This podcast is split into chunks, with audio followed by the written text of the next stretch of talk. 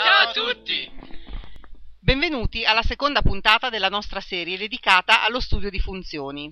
Oggi Alberto, Marina e Diego vi spiegheranno il dominio di una funzione. Che cos'è il dominio? Il dominio è l'insieme dei valori reali che possono attribuirsi alla variabile indipendente x, affinché esista il corrispondente valore reale y. Questo prende anche il nome di insieme di esistenza o di definizione della funzione. Quindi il dominio è il campo di esistenza studiato sull'asse x, cioè sulla scissa, mentre il codominio è il campo di esistenza sull'asse y, cioè sull'ordinata. Ma come si calcolano i domini delle varie funzioni?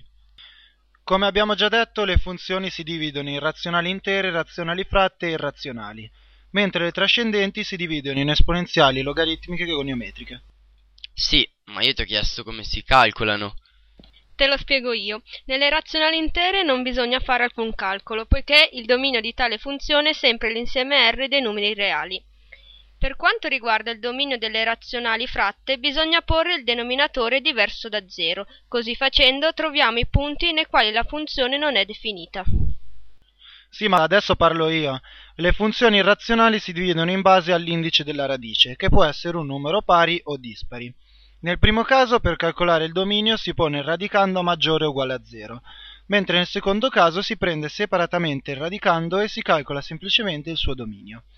Nelle esponenziali invece il dominio si determina calcolando il dominio dell'esponente della funzione.